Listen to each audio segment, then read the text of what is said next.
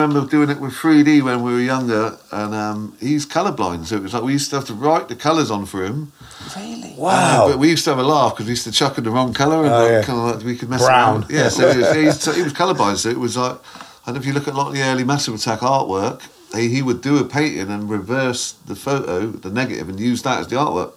living the dream really you know I, it was uh, they were the halcyon days man they were they were it was before before the internet it was before uh, camera and video phones Was this around Manumission time? this was it? yeah yeah i mean i got to be the resident dj for for, for, for the biggest and with unquestionably the greatest club night ever manumission Mm-hmm. Huge. which was uh, yeah it was it was like it was like disney world for adults man it was phenomenal uh, x-rated highly rated uh, it was brilliant Killer Keller podcast.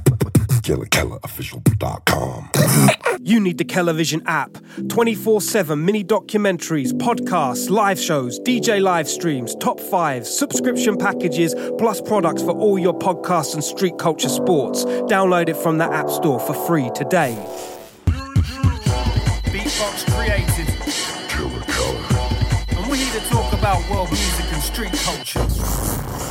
Killer Keller podcast. Alrighty, here we go. Ladies and gentlemen. Killer Keller podcast live and direct Central London. As central as you need to be, choose to be, want to be, you don't want to be anywhere else. God damn it. Big shout to all the originators of people that are sharing and caring in the pursuit of street culture and all the arts. Big shout to yourselves as well. Hold tight to everyone's got the Television app, free download, iPhone, Android for street culture sports, whether it's mini docs, full docs, DJ mixes, or the Notorious podcast. We got you. Um, big shout out to our sponsors, the mighty Hoddle Warriors crew over at the Crypto Moon Boys Hideout. That's some NFT business for you. And here we are again. But this time we're in a very special place. I'm in a very cozy place. This is my cozy place where I've got one musician and I've got one graffiti writer, both dynamically gifted in all different genres, but this is their specifics, you understand. If you're into the big beat, DJ culture, we have Derek Dahlarge inside the place, and if you're into your street art from a Bristol side, big up Bristol Massive, it's Inky inside the yes place. yes yes How are we, gentlemen? Very good, thank you. A bit chilly, but got the thermals on, so We were just discussing, you used to live down these parts, Inky, didn't it? yeah, just actually across the road. I was in Kensal Rise and kind of Maida Vale for twenty odd years. 20 yeah, years. I was up here working doing Sega. So worked in Chiswick at the video games company down there, and then Soho with Xbox. Yeah, on and off through the birth of Dreamcast, launch of Xbox, back Wow. round to the Phoenix of Sega rising out. Yeah, Right in the early Yeah. days. yeah. And you've been here for a little while too, haven't you, Dee? Yeah, I mean, sort of from Ladbroke Grove, sort of to Kensal Rise to Queen's Park. Yeah, for since the early nineties, mm. really. Yeah, ninety three. I think I moved to Ladbroke Grove. We actually crossed paths in the gym. That was how we, how we even Yeah. still to this day. Yeah, even now. Yeah, we, I see you all the time in the gym, man. You always manage to get in there before me. Are you walking in Kellerisms? And was yeah, yeah, he's there. He's there. It's always a demon. But you, you've lived around here for a while, haven't you? Yeah, absolutely. Been Yeah. your haunt for a long This has time. been my hood. For, yeah, for about coming up to two decades now, twenty odd years. Yeah. What is it about Northwest, fellas? What is it about Northwest being this, this Um, epicenter of. I think there was a lot of when I moved there. There was a lot of lot, lot of the West Country, Bristol lot who were working in film and TV, obviously because of BBC, and you got all the studios like on the west side of London. Um, you had acting studios. Obviously, Pine was a bit further out. Uh, and I think there was a whole community around Ladbroke Grove and that, and also it was just easy to get back to Bristol from West London. So, uh. so a lot of people can, you know, it's another hour on your journey if you live east. So, The logistics, yeah, I can see why that would work. This place always holds dear to a lot of hip hop. You know, old school. It's one of the first places where hip hop landed, wasn't it? You know, the west, the west side of, of, of London and outwards. Um, you're from Leicester originally, aren't you? Well, originally, I was born in Northern Ireland. I left there when I was a baby. I grew up in Leicester. Uh, that's where I went to school. That's where I grew up. I left Leicester when I was 15, went back to Ireland for a year, and then I moved to London. So, yeah, I, I, I like to class myself. I'm Irish, but I'm a Londoner, but, but, but I grew up in Leicester. it's got a lot. Not complicated at all. Not a lot of fusion in there. uh, what's the graffiti event that happens up in Leicester at the moment? So it was Return of the Mac was the first one, which was uh, Stella One Boyd put on. big up that was Stella One. About 98, 99 or something. It's around the same time we did Walls on Fire in Bristol, and then there was the recent ones called Bring the Paint, which is run by Graph HQ, That's Great it. names, aren't they? So those guys have kind of brought Leicester back into the forefront of the graffiti scene, Mm. and they put on one of the best graffiti events I've seen recently. There's probably about 200 artists. There was people painting all over the city in the middle of the day. Just it was amazing. Oh, man, yeah, yeah. I'd definitely recommend else. that if that's on again this year. So. Yeah, yeah. I mean, and this is why it's so, you know, pivotal having two guys from two of these specific areas of the UK in because, again, the, the graph pedigree coming from both Leicester and um, Bristol. I mean, Bristol, Inky, you're one of the. Let's put in context, people, for those of you just jumping in on this and don't know the, you know, the, the, the, the legitimacy of our guests here. Like, Inky, you're one of the, in my mind, you're one of the pioneers that stepped out of Bristol that Um, championed the the the culture as a whole. Come on, in that. in Yeah, I that mean, we had we had kind of a weird scene in Bristol because uh, before the internet, we were kind of slightly isolated and cut off. So we were kind of inventing. We were getting a lot of New York stuff because there was a lot of Jamaican guys in Bristol, our relatives. So they were bringing like mixtapes and the hip hop flyers, and we were seeing photos occasionally. Uh, but apart from Subway Art and a few videos and like hip hop history, it was all just TV based or film based stuff. And then coming to London, we occasionally would come up here, we come in West London especially to see all the graph.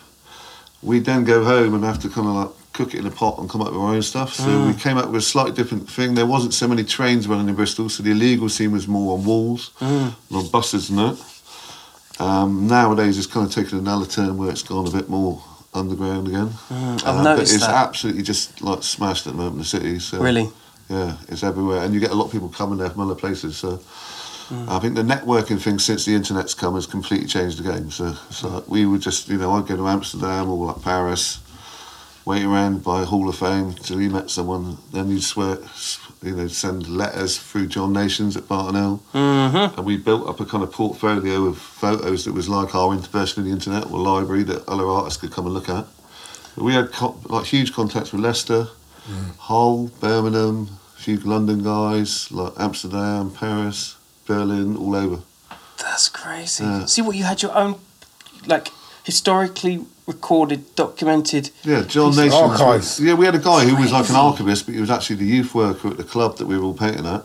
Brilliant. Guy called John Nations. And if you look at his um, Instagram, John Nations, he every day is putting out classic stuff from London, LA. He was chatting to like Henry Chalfant, James Prigoff, all the photographers. So he was swapping photos of Bristol stuff and all sharing all the world stuff. That's crazy. And you- the- as you were just talking then, I suddenly, you know, the recesses of the music in the scene over there, from Portishead to Massive Ronnie to, to, to ridiculous, man. And you know, Massive Attack being associated with Graph so heavily as well. Well, yeah, also like because obviously D was in the crew with Tats, so Tats came in about '85 with T Kid, Vulcan, Nicer, mm-hmm. all that Shane. Mm-hmm. So we met all those guys earlier, but then obviously you had like Chrome Angels, I think like uh, Pride, and that came down, painted a couple of times. They did an exhibition in '85. Pride's a bad Man. isn't he? Oh, he's sick. Yeah, so seeing all that stuff early on, we were getting introduced to UK stuff and American stuff, and they had a little melting pot going on. So Mm, it was kind of like early days. It died off a bit after we all got busted, and then I think the college with the music scene and the, the, the college there, you had a load of artists came to Bristol to go to college because of the music, because it was trendy. Mm. But also it created the, the scene sort of mushroomed again. So that's around the time of the Scrawl Collective and all those kind of Will Barras, Jago, mm-hmm. Sick Boy. Mm. There was like Steph Platts, people like that. There was all that kind of scene going on. So that's kind of then boosted it again. So you've got graffiti and street art on two different platforms. Crazy. Um, Parlor Talk, Undivided Attention.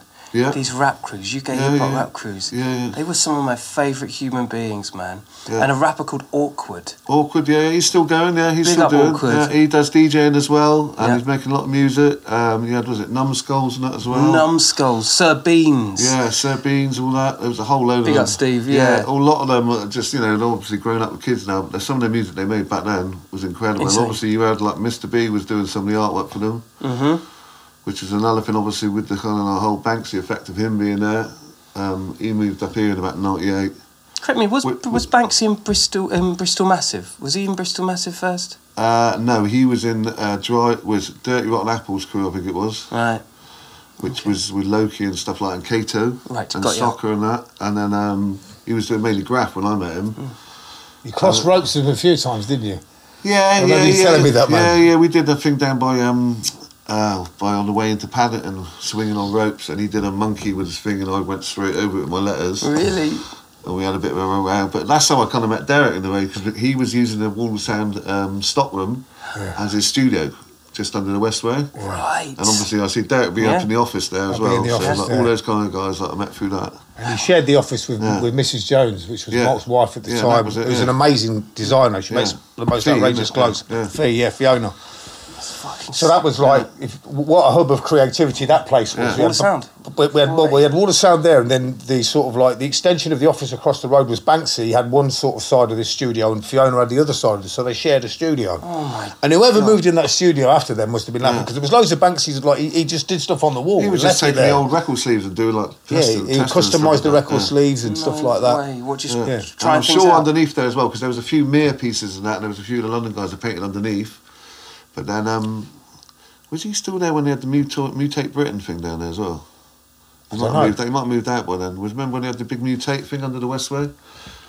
No, I don't remember Mutate that. Waste lot came in with Oh, the yeah, I halls, remember this. And there was a big exhibition with Yeah, Mo yeah, 2 and all that. totally, that. I remember that. Yeah, I remember he did a thing. I remember he, he did a big thing in SE One.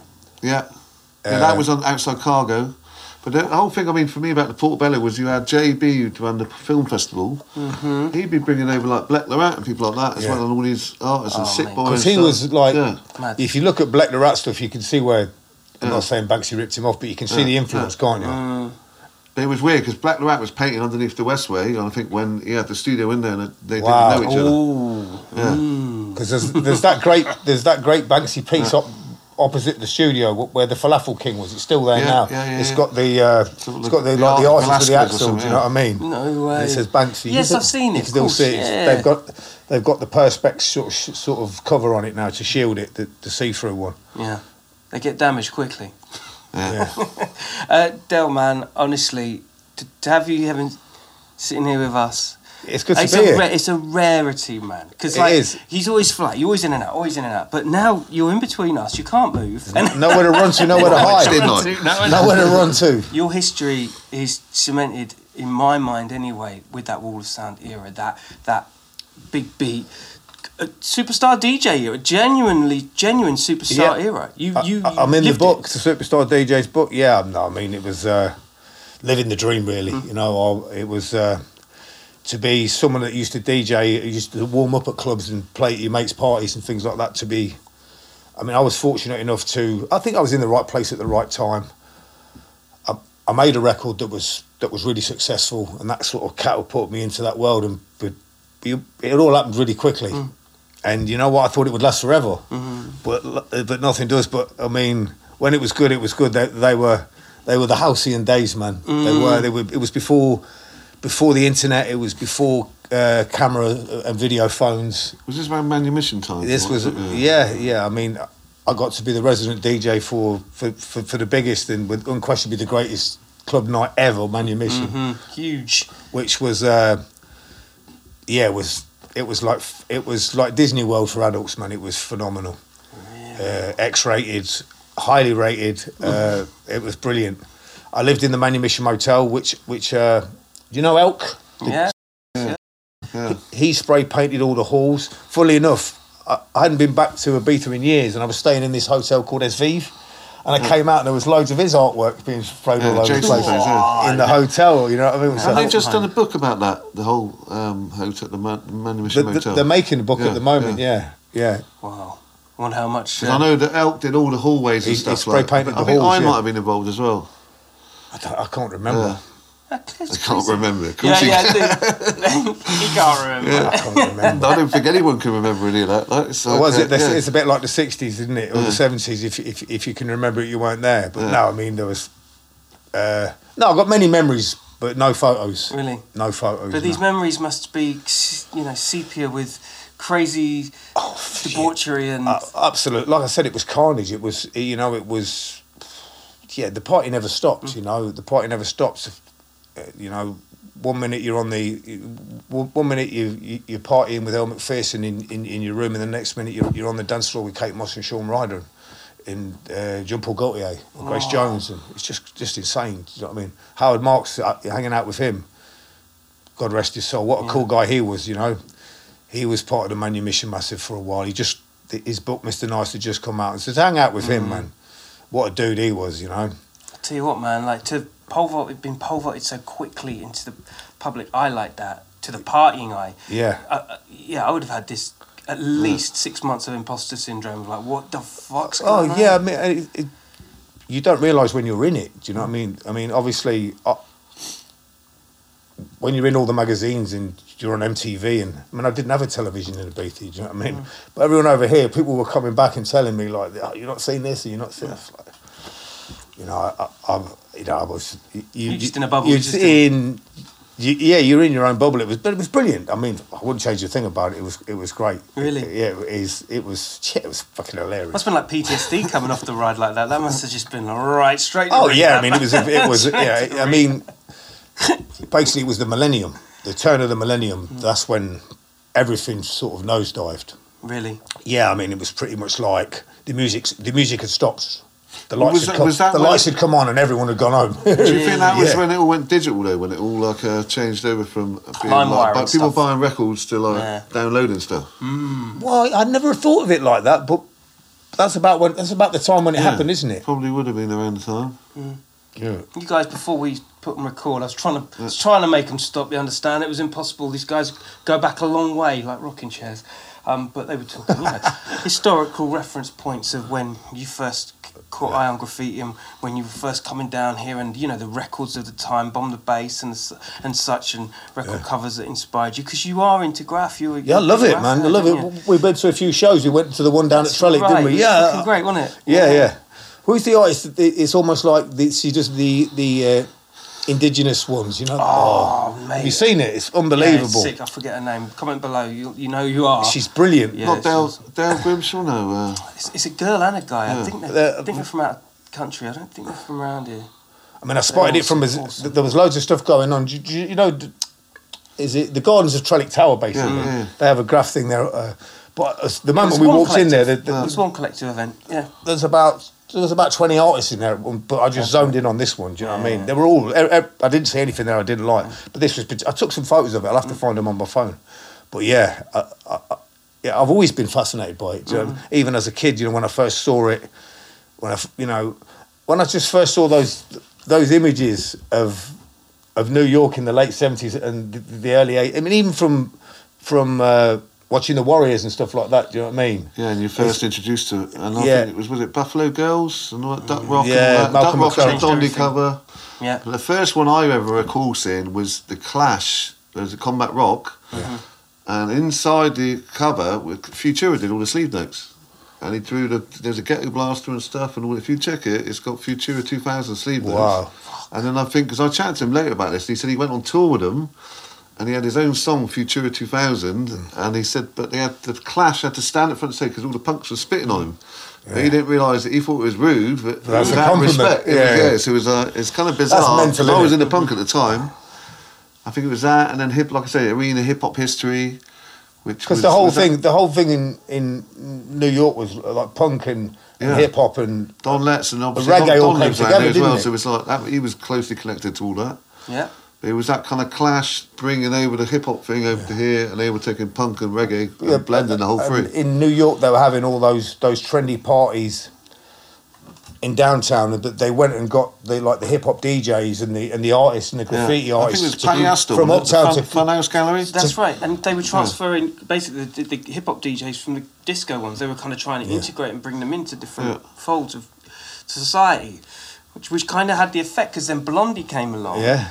And and this is my curious question because Fab Five Freddy shouted out on the record um, Rapture, but I'm getting the impression, and I could be wrong, that when she calls him Fab Five, Freddy tells me everybody's five because he wasn't in the graffiti crew Fab Five. He wasn't in Fab Five as a writer, was he? I don't think he was in Fab Five as a writer, no. So- no, I don't think he was actually a writer, to be honest, Ah. yeah. So how did she may have got the terminology wrong, and called him Fab Five. I think a lot of by stuff could have got lost in translation Yeah. back then, couldn't it?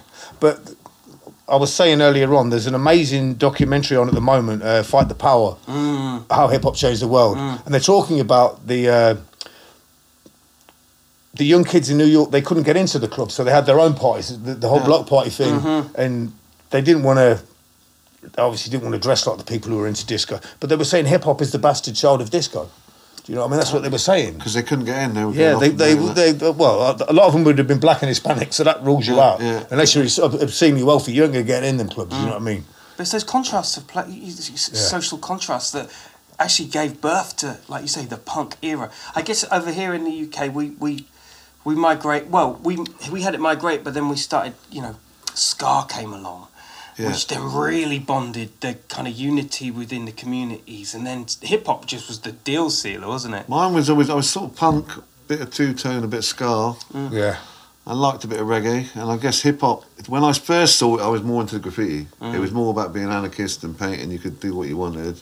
Yeah. A bit of a fuck you. I'm going to paint on this wall. Yeah.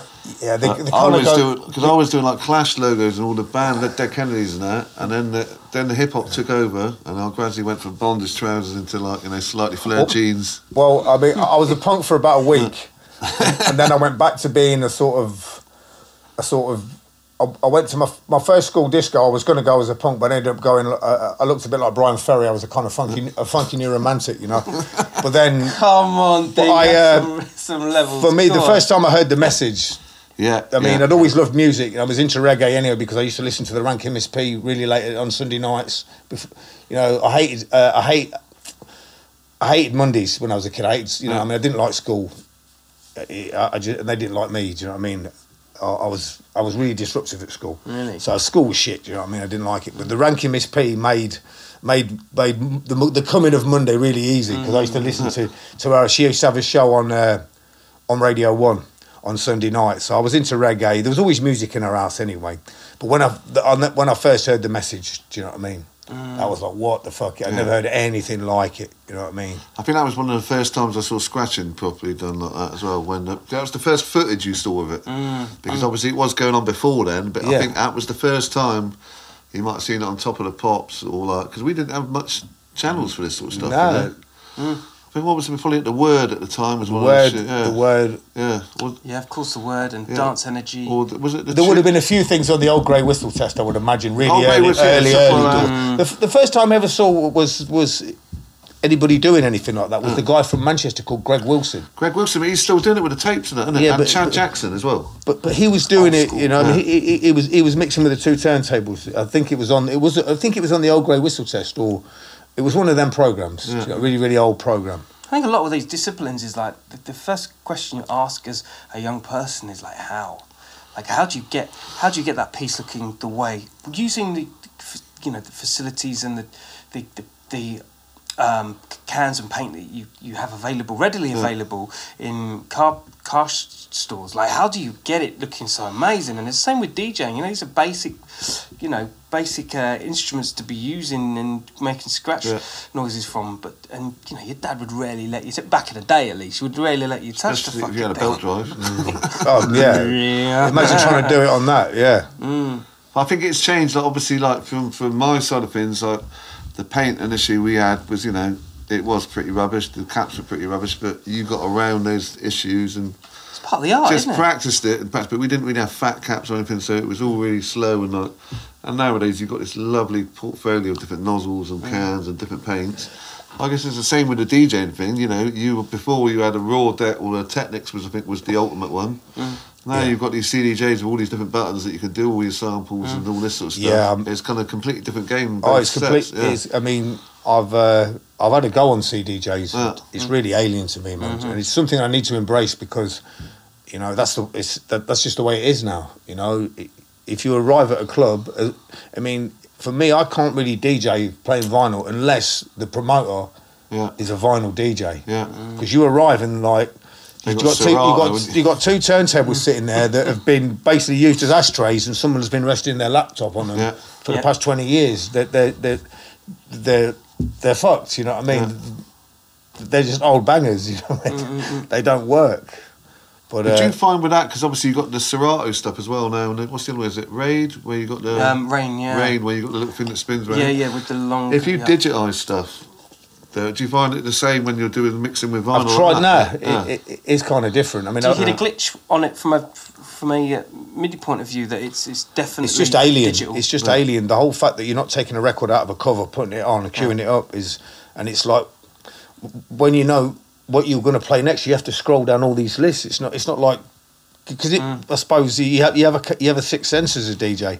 If you've been doing it long enough, that You know what ca- the sleeve looks you like, kind of know you? where a record is. You know what I mm, mean? Mm. You know, you might not even you, you might not even you might even know the full name of that record, but you you, know what it looks like, and you know Just which by the top of the spine. and you know, which, yeah, just and you And know you know which far in and, and you know what- you know which side mm. to play. Yeah, It's the same. with, You know, with digital music, it's and it's kind of the same with graph. Like when you're in the dark, I think you've got to have young eyes for that, really, these days. I mean, I'll call- bless, bless the old veterans who are still doing all that because I tell you what, I can't even read a Tabasco label these no, days. I, I struggle. I struggle to read a WhatsApp without my glasses on. But yeah, there's obviously that. I mean, I remember doing it with 3D when we were younger, and um, he's colourblind, so it was like we used to have to write the colours on for him.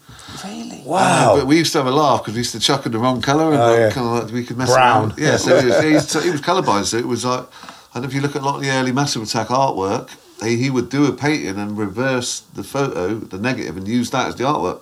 So there was that. There was some pretty oh, wild colour schemes and stuff.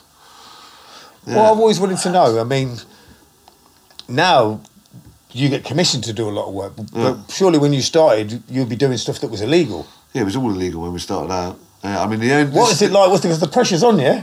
The Uh, pressure's on. The adrenaline's pumping. But the thing is, I think the thing is, then you have to master doing something quickly and doing a quality job because you, if you leave it unfinished or crap, it, people you get laughed at. judged. Of course you do. Yeah, you're judged on it. So you would learn to do so in a way by doing that. You learn to do stuff quickly and more precisely. So that when you've got a commission, you've got loads of time, so you can just tidy it up. But I still do it quickly, as like that because it's How almost quickly can you turn around a piece? Because I've seen I've seen Depends, videos. about You go quick, but Yeah, yes, yeah. that's really quick. yeah, about an hour, forty-five minutes for a good piece. We're talking about full burner here. We're not talking about no. with a cramming character as well. Yeah. Yeah, but that's like you know, but I, it's almost like I can't stop myself from rushing it because I'm so used to it. It's like Yeah, bang, bang, that's how you yeah. do it. But it's kind of good because it means you can get more done. But then, like you know, I could spend a lot longer and make it a lot more detailed and stuff. Like mm. you know, there's like certain of my mates that do a lot more cutbacks and like, tidy it all up. Mm. I mean, I think Ben Eine taught me the thing that like it doesn't really count in 72 DPI because no one notices all those little bits that you mm-hmm. cut back. Yeah, unless they go and see the wall in the flesh, and these days, unfortunately, most people just see it online. It's true. Yeah. Yeah, like we were young, I used to travel, come to London to see pieces, or like go to like you know, especially under the Westway and that. We used to come down here a lot, and Trellick Tower, and then um, you know we used to go to Birmingham see stuff, go to Wolverhampton where Goldie was painting. We used to travel to all the different cities to see stuff just because we knew there was graffiti there. Yeah, and it's rare. Now people don't really travel Well, so fun- much. funny Yeah. you should say that. I used to have an Italian flatmate, Cristiana. She's a lovely girl. She's moved back to Italy now. She went to she went to Bristol for the day once, right? And she liked it so much that she went back another day just to check out all the artwork Yeah, and take yeah. photos of it. And she, you know, what I mean, she just she was fascinated by it. She went all the way back to Bristol. two separate worlds. There's Bristol and then there's Bristol. But the thing is, Graph. Bristol like now it's an hour and ten minutes. So it's the same as going across London. So to live, Yeah. for me living there now, I moved back there a couple of years back.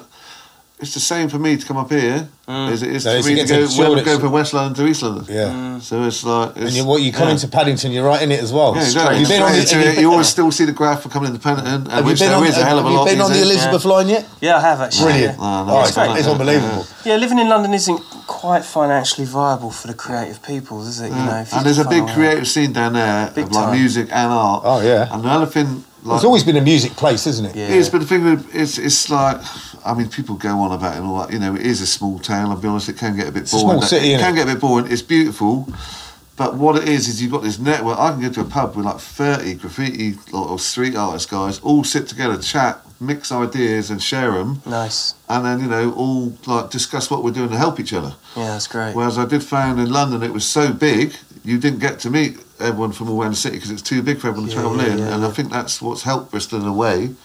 Get its kind of name out there is that it, uh, everyone works as a team. So with the music and as with the mm. art, it's like everyone's in it together. But with with your style, and I know a lot of the Bristol Massive will concur with this. Like you've really forged a style, a, a look, a real stamp in in your your graffiti approach. It's a, you're really identifiable. What, what's your influences? Where did how how did that come about? Uh, my dad's an architect. He actually worked with Goldfinger on Trellick Tower. Wow. Yeah, Stop so that's it. why I always had quite an affinity to that. Yeah, he worked in the 60s for him doing that. Did you know They- that? They did No, I didn't know Barron that. Tower. he, he did Elephant and Castle with him as well. I but, fucking um, love brutalist architecture. These guys know it. I'm a Yeah, fucking fan. so I had a lot of references there. Obviously, Art Nouveau stuff. A lot of it was going back to what I said about us being isolated. That we had to look at different things. So I was, you know, fucking taking mushrooms, looking at cheese plants, and smoking weed, and you know, then doing geometric stuff. So we were basically just trying to create different styles, constantly practicing. And we had this youth club we could go to and paint, so you had a place to practice as well as doing illegal stuff. Mm-hmm. So we managed to, you know, there's one lot of places in many cities you could go and paint now, but then apart from doing youth workshops or something. But I think just overall, it came to a crescendo when I think the internet started. and I started seeing so much graffiti.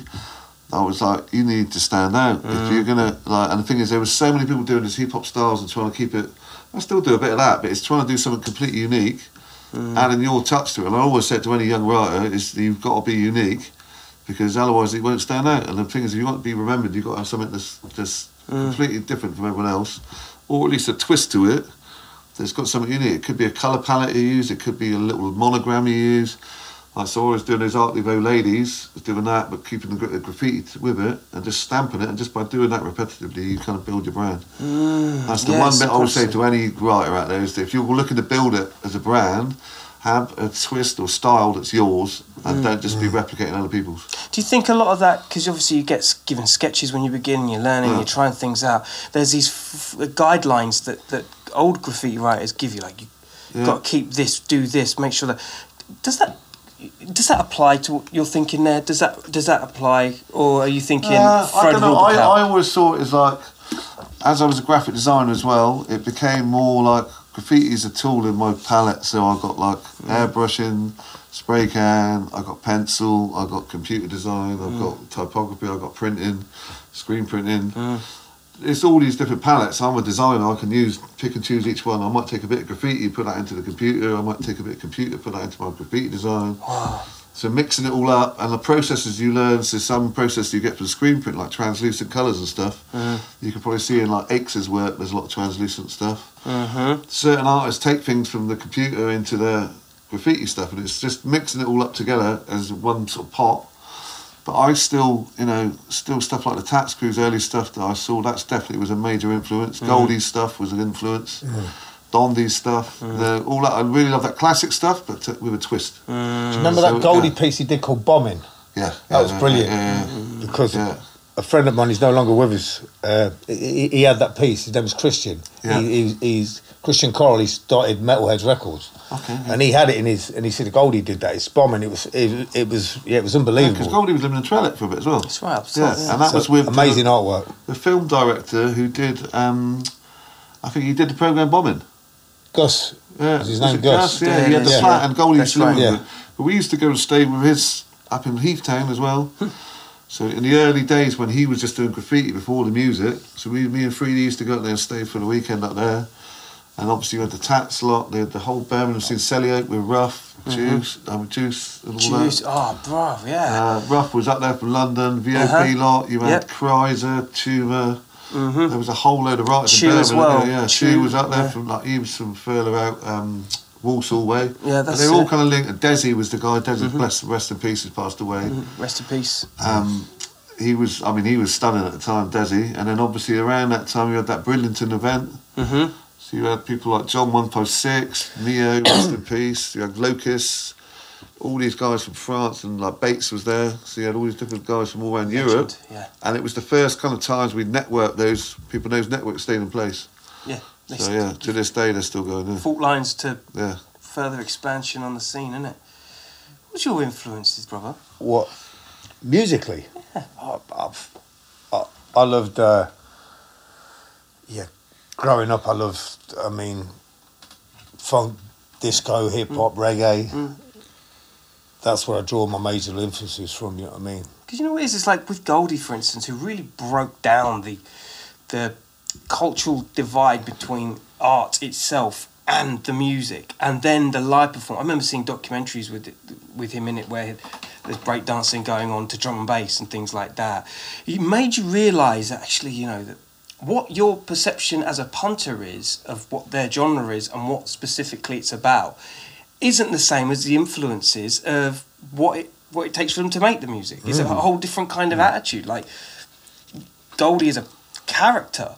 He embodies all those hmm. things, but his music doesn't always translate in that way. It's just an influence, isn't it? I mean, he was a proper b boy when we met Big him. time, Like, yeah. he had, had he had the dopest like jackets. Yeah. Triple Fat Gooses and that with the fair and all that. Went out to New York, didn't he? Was, he was trainers, hanging yeah. out with all them geezers, wasn't he? Yeah, and he was just like doing that. But he was with the b-boy guys up there in Birmingham doing all that. I think it was because Martin Jones was his manager at the time.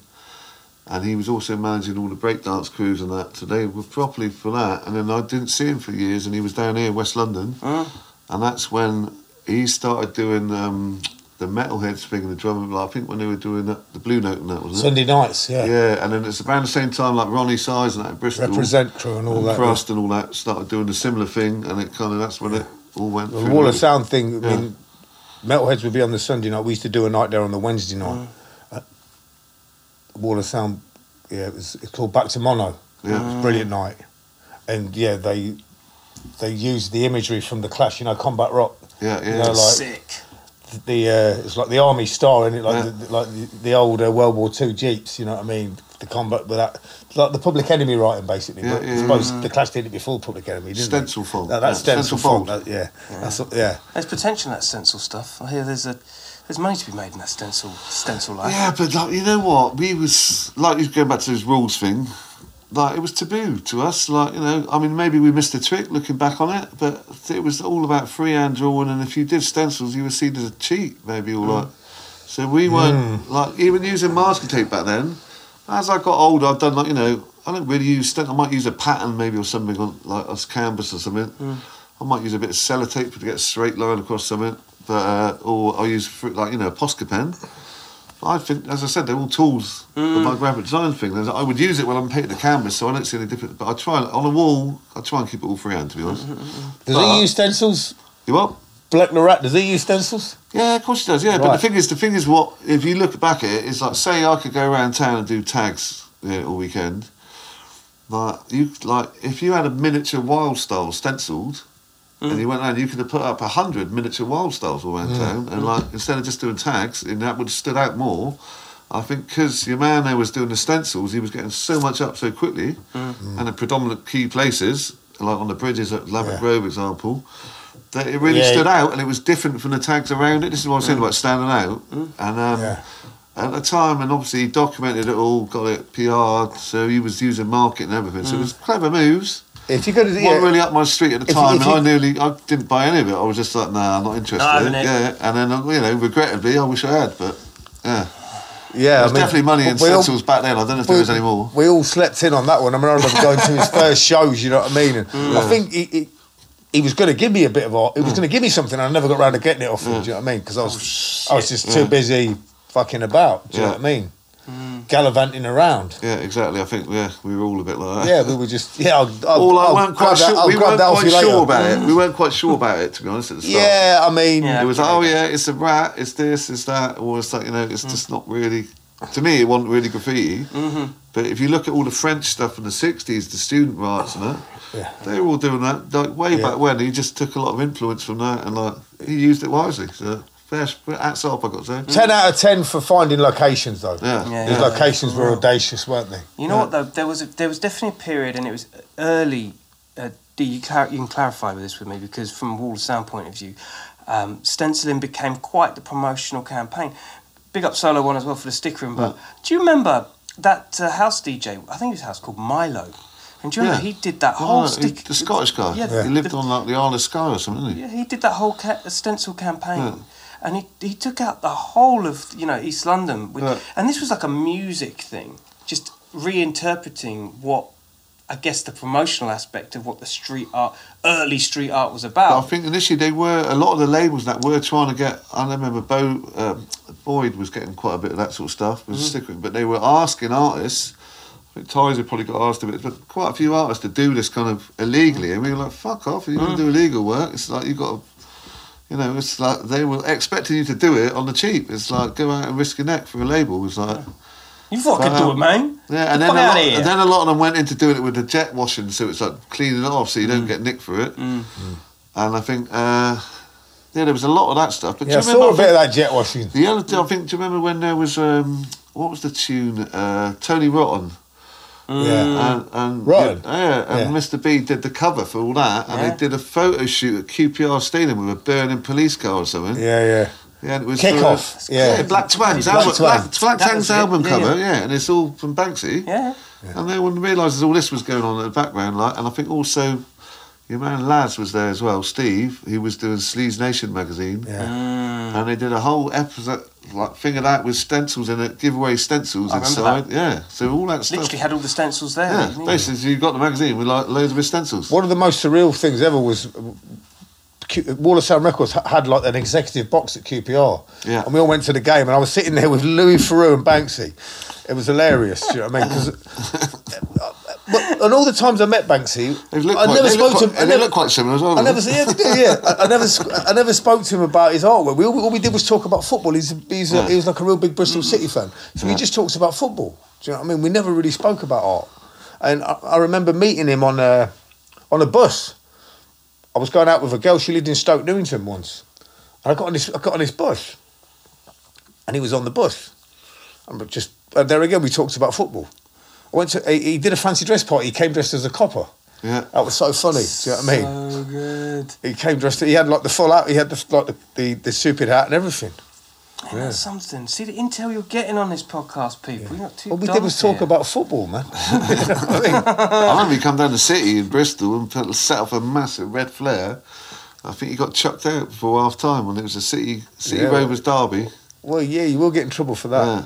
And they had a pitch invasion afterwards after the Rovers team went missing. One of the funniest things ever, right? I um I got the train from uh, from Paddington to Bristol, and the whole two the two carriages of trains were just full of Bristol City football hooligans.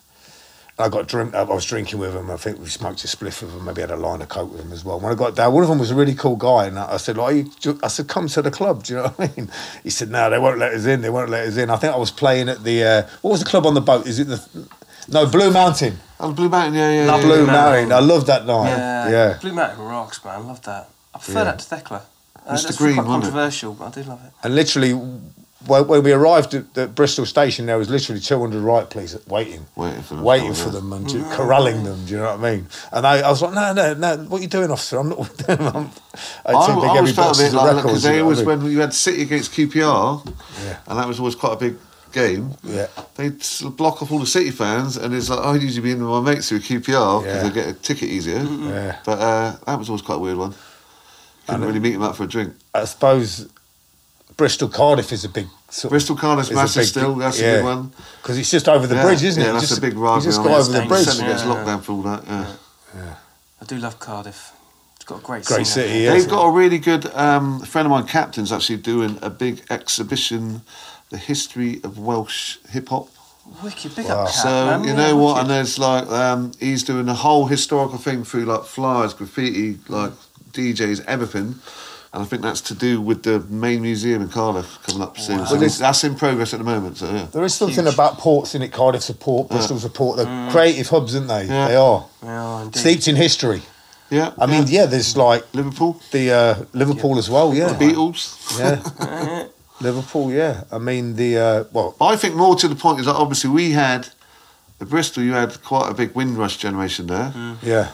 and a lot of like say growing up, a lot of my friends' cousins, like I was saying, we lived in New York or whatever, and we get Kiss Jamaicans, yeah, yeah, the- the- WBLS the- tapes, Wicked Marley Marl ones, and that, all this stuff, and then a few references about hip hop, like, but visually. We only saw it on TV and stuff, but there was definitely a seed being sown that was coming in through that generation. What I wanted to ask you, yeah, Yeah. is uh, were you in Bristol when they ripped down that uh, statue? Yeah, of fuck- yeah, we. I thought that was brilliant. That, That was actually some of my mates. I thought that was brilliant.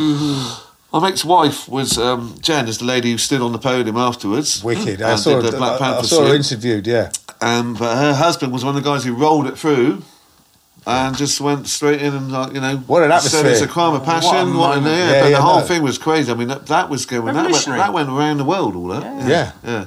But Bristol's always I think had a history of being slightly off centre Hmm. and against rebelling against government and doesn't like. That's where all the yeah. pirates come from, isn't it? Well, yeah, but in, if you look back, they had massive riots there in the 1800s. There's like a whole load of stuff. It's always been against the central Civil, government. civil disobedience, yeah? Yeah, kind of like Love so. There's always been this thing of it, but the problem is now you do get quite a few people coming there for that as like Ah, tourist right. tourist sport. Yeah. So like Trustafarians coming down, Coming with a few, down. like making molotovs and trying to start. Let's start revolution, yeah, yeah. Really? Yeah, you get a bit of that going on, like, and they'll like half the people arrested aren't from Bristol.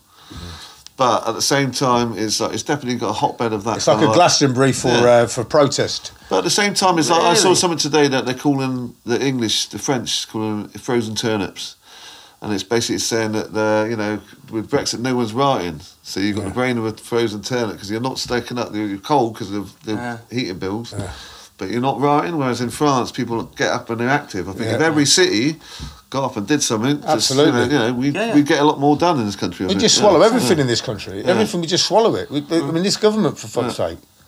But Yeah. then also, I guess there is a lot of protest that just doesn't get covered. Which is a, Well, which is a, a bigger issue. Yeah, is but I think with the internet now, you know, most stuff's getting out there. But it's like if more cities actively went bang, Just watch Al Jazeera or CNN. Yeah. Even mm-hmm. CNN show you the mm. stuff that the BBC or Sky won't show That's you. right, you that's know what I mean? It's phenomenal. Hundred percent. There is a revolution coming. There has to be. There has got to be to something coming. Yeah. But it's not sustainable. This the.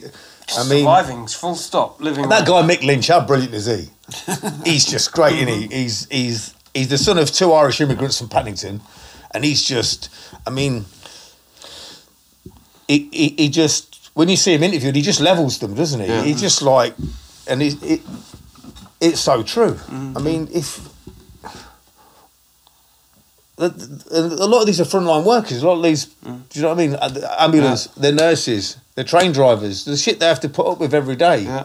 Do you know what I mean? And they've got these old Etonians telling them that they can't give them a pay rise. I think it's going back to what you were saying, Kelly. It's like you know, if you were a nurse or you know a bus driver or whatever, you probably can't afford to live in central London. no. Yeah, you can live in right on the outskirts, travelling. Uh, you're Co- spending half your time working and like half your wages on rent. It's like that's Yeah. non-sustainable. It's not. Of course it is. So I think that it's definitely something's got to change, and I think the people really need to stand up a bit about it. So Vote with your feet, man. Yeah, Yeah. exactly. So on that note, what is the future? Dale, what is the future for you? Fucking hell. That's a very expensive question. I know. Hey, I live It's in the gonna mo- I live in the moment, man. Today's a good day. I'm, I'm here with here with two of my homies. We've been threatening to do this for a while. Hey, so you, made the connect happen, I'm, brother. I'm so pleased. It's been a good day already. I don't know the. I, I kind of let the cat out of the bag there. I think the future. You know, I, I'm uh, I'm a bit older now, a bit wiser. Mm. You know, I've. I'm going to get back into making music, you know, because I, I kind of miss it. Come on. I'm going to get back into DJing uh, Yes. live, live and direct. I may have to. Uh, I may have to embrace technology, but what the hell? Mm. I, f- I- I believe you can teach an old dog new tricks. yeah, or Hell even just come with your classic Dahlarge tricks. Yeah. Oh, yeah, think that, absolutely. you know, there's a market for that out there. Fucking great. That makes my fucking day, bro. I Yeah. love that you're going to do it. yeah, Back I might, I might even start doing some artwork, eh? I think we were chatting. got- we were I've got chatting earlier about the guys here. like people like Shindig and that. They'd love to have you playing those kind of things. Yeah. I'm sure, like you know. I'll be back at the. Yeah, absolutely. How exciting. Yeah. Isn't that something? Revelation exclusive on the podcast, I guess, fast to. Coming up, coming at you. Yeah. what about you, Inkie? What, what, what's the Uh, future, my brother? I don't know. Some more. I think I'm going to go into some more 3D stuff. Try and make some sculpture at the moment. Nice. Nice. And some layered stuff. I don't know, not like mobiles, but stuff where you can hang it on the wall, but it's got depth to it and a bit more. But also, I've been experimenting with loads of old techniques like mosaics and nice. copper and stained glass, and trying to mould them all into one with a Wow. bit of, with a bit of laser cutting and modern technology. So using like CNC routing, etc. What you got now, using all that equipment to make something that looks old with a kind of graffiti kick to it. So it's like antique graffiti. for the Love Mind, bro, like you never stop, do you? There's al- he's always he's, he's a he's a mad scientist. He's an alchemist. Well, you just Yes. got the way I see it. If you keep yourself busy, you keep yourself chirpy, Mm. and every time you make something, it's that you've made something new to the world. Mm. So it's like if you keep creating stuff, I think you'll keep yourself happy, and you can also help other people get happy as well. So, well, I'm a massive fan of his artwork. I think. oh, I'm a massive fan of yours as well, I've mate. got, uh, long time, long, long time time. buddies, I've it? got some of his stuff, man. He, he, he gave me a beautiful piece. You remember on, on a yeah, yeah, on a wing and a prayer. That yeah, one. yeah, yeah. Nah, you've been a long lo- time hero of mine, my brother. I love it. So I love to his see you on stuff. board, my I brother. love I have to seeing get it. something up in for you as well, for you, yes, yes. So if there's any room. we'll make space. We Can't, I can't be going over certain people up here. no, we'll fix we'll fix it up. Don't you worry about that. Ladies and gentlemen, we are out like it was out of fashion. Big shout out to everybody for tuning in. Big shout out to Derek Dahlarge and Thanks for having us. Place. Thank yes, you, man. yes. And morning with the homies. Can't get better than that, can we? Uh, sharing is caring. You know what it is. Tell a friend to tell a friend. Uh, crime don't pay, but neither do they. I say it every day. Listen, don't talk to anyone else. I wouldn't. You stay lucky, people. Cheers, boys. Laters. Peace. Boom, she like that. That was wicked, man.